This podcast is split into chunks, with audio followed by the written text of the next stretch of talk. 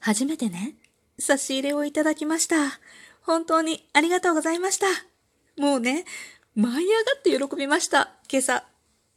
というわけで、今日もなるようになるさ、こんばんは、冬木玲です。鬼滅の刃、完結したみたいですね。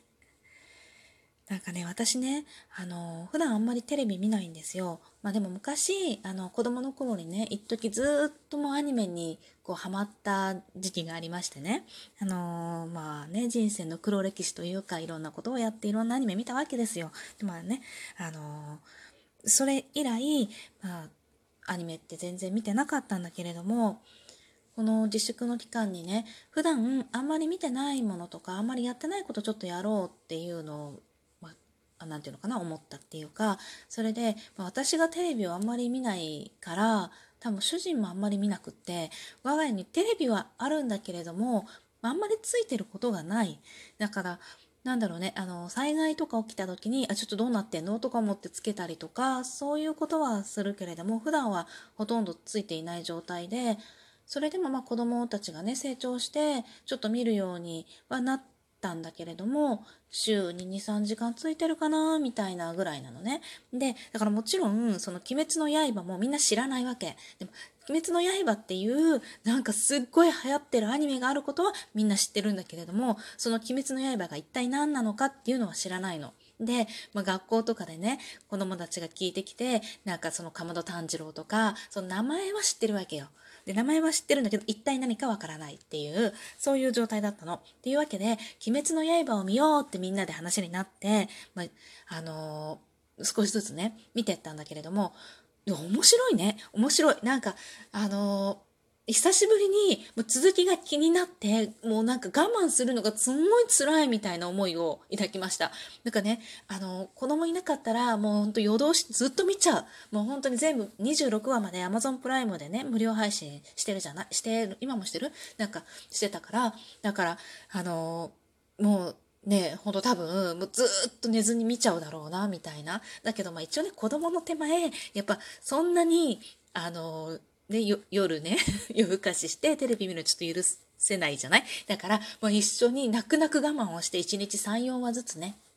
最大でね、3、4話ずつ、やることやったら見ましょうみたいな感じで、みんなで見たの。で、本当に、あのー、もともとこの鬼滅の刃って多分もうほとんどの人が知ってるんだろうと思うけれども、あのー、かまど炭治郎っていうね、一人の男の子が、あのー、炭、炭巻き？炭？なんだっけ？なんかをこう売りに行って、まあ、要は生計を立ててるんだよね。その生計を立てるお手伝いをしてるんだと思うんだけれどもそれを売りに行って戻ってくるまでに戻ってきた時に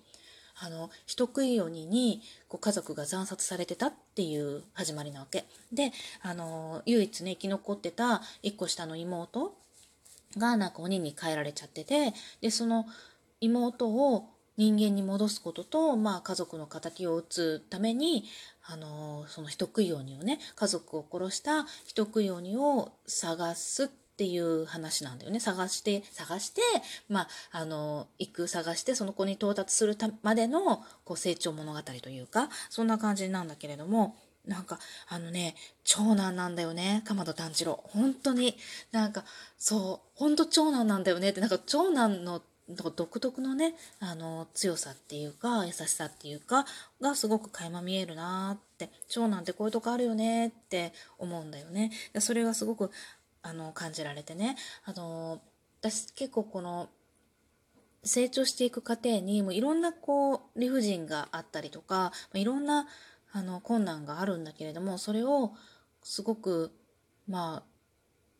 意志意志の力だよねとかでこう切り開いていくんだけれどもやっぱりちょっと子供向けのアニメだっていうのもあってちょっとご都合主義的なところはね、まあ、垣間見えたりはするんだけれども、まあ、そこを差し引いても結構あの面白かった。ですごくね続きが見たくって26話まで終わってその先がないのね。知らなくてテレビはそこまでしかやってないのね。ってその続きがなんか映画なんだけれども映画のなんか無限列車編だっけ？それもなんかなんか10月頃公開するのかななんかどうなるのかちょっとね今わからないけど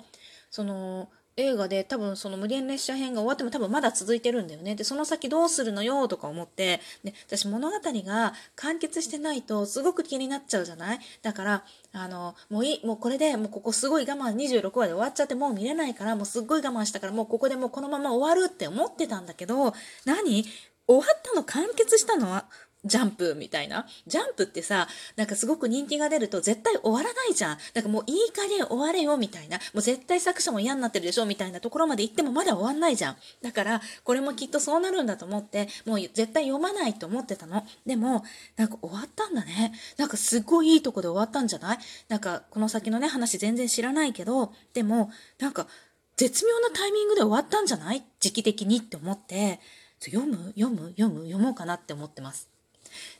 で、この鬼滅の刃見ててね、なんで？って思ったんだけど、すごいね、早急のスバルっていう小説を思い出したの。あの、え、誰だっけ？浅田二郎さん。浅田二郎さん、ポッポ屋とか書いた人？浅田二郎さんの早急のスバルっていうあの小説があって、あのあれね、なんだろう、新王朝の時代？なんかの話なのね。で、それは、あの裕福なさ家庭の次男坊結構宝刀息子系のねっていうふうに思われてる系の次男坊とあとすごい貧民の少年の、うん、立身出世の物語なんだけれどもなんか中国でさその時代に行われてた科挙っていう試験、まあ、出世するねあの管理職、管理職じゃないや、出世する、高級で使えるための、こう、仕事するための、あの、登竜門の試験なんだと思うんだけど、そういう試験を受けて、なんとね、あの、どうしようもないと思われてた宝刀次男坊のね、あの、ウェンシュっていうとこの人がね、なんとそれを首席で合格するんだよね。で、それで、あの、仲良くしてたね、その貧民のね、少年チュンルっていうこっちも主人公なんだけど、の主人公がその家境の試験についてった時に、お供でついていくのね。で、お供でついてった時に、あのー、なんだっけな、タイパイパイとかっていう、あ、違う、パイ、パイタイタイだったかなっていう、あの、占いの、占い師のおばあちゃんなんか実はあの、あ、これネタバレだね。あの、ネタバレしますよ。あの、タイパイパイってパイタイタイ。パイタイタイ。なんで間違っちゃうんだよ。字は出てんのよ。白いに太い太いなんだよ。で、パイタイタイの、あの、おばっていうおばあちゃんがね、あの、占い師なんだけれども、もともとなんかその、高級でね、あ使えて、あの、使えてた占い師だったらしいんだけど、なんかいろいろあってね、辞めさせられちゃうわけよ。で、あのー、まあ、偏僻なところでね、あの、変、あのー、占いをしてるの。で、たまたまそのチュンルとウェンシュを占うんだけれども、チュンルはね、あのー、なんか、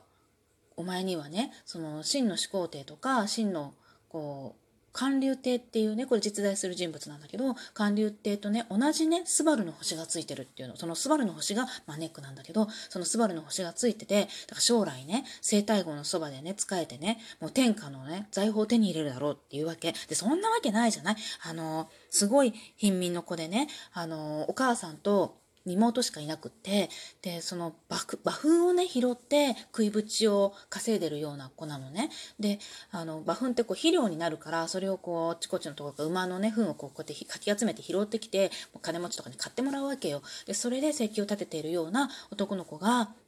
どうやってその生体号のねそばに仕えてね天下の財宝を手に入れるのよって感じなんだけれどもこのチュンルっていう男の子はあのそれをね、かたくなに信じるわけ。で、かたくなに信じて、その自分にはもうスバルの星がついてるっていう、もうその思いだけに、を胸にね、あのー、すごい出世をするの。で、それどうやってやるかっていうと、もう自分で、大事な男の大事なものを切り落として宦官になるわけよ。もうこれしか自分が生体号の近くにね、あの、近づく方法ないって思って、で、宦官になるのね。で、その、もう、何て言うのかな本当に過酷なあの人生をこう進んでいくんだけれどもそのウェンシュもう一人のその金持ちの子供だったウェンシュっていうのは科挙の試験でなんとあの首席で合格してるからそのまんまあの何て言うのかなえっと帝ね高所帝だったかななんか帝のそばに仕えてねあの祭りごとをするようになっていくんだけれどもでその勉強をこう勉強に勉強を重ねてあのどんどんどんどん出世していくのね。でお互いにこう生体号とその帝に仕えるわけだからこう敵側になっちゃうんだよね。すごい仲良子供時代仲良かったはずなんだけれども。で敵方になりながらもあのこうお互いがねまあ思い合ってる思い合っててその変な意味じゃなくてね、うん、お互いのことをこう懐かしみながらとか考えながらあの立身出世していくわけ。でそれもどっちもすごくあの苦しい生活を強いられながらねすごく苦しい精神的なね苦痛とかをいろいろ強いられながらその皇帝に肩や皇帝に使え肩や生体語に使えてこうどんどんあの大きくなっていくっていうか本当にその予言の財宝に近づいていくんだよねチュンもね。でその最終的に、まあ、どうなるかはまあね、もしかして読もうかなって思ってる人がいるとあれなので言わないけれどもこれが全部でね4巻文庫本私読んだの文庫本だったんだけれども文庫本でこう4巻つな続いていてその後も何冊かこういろいろ出てるんだけれども最初のね「あの早急のスバルと銘打って出てるのはあのタイトルでね出てるお話は全部で4巻4巻4巻4巻だったと思う。うん、であのもう本当にこの清朝のね時代のこう母神の、母神の政変？あ母神の返報だっけ？母神政変だよね。をこう扱った話なんだよね。真相がこう多分浅田さんがこう思い描く真相がこうずっと描かれていくんだけれどもなんか「鬼滅の刃」と何がなんで「鬼滅の刃」でこれ思い出すの？みたいな。私もなんでこれ思い出したんだろうと思ったんだけど生き様なんだよね。その